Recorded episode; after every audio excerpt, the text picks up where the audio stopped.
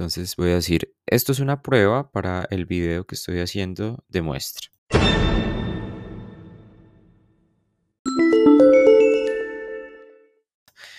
En el presente podcast, eh, la intención es mostrar cómo suena mm, audio grabado con Anchor directamente y las herramientas que tiene.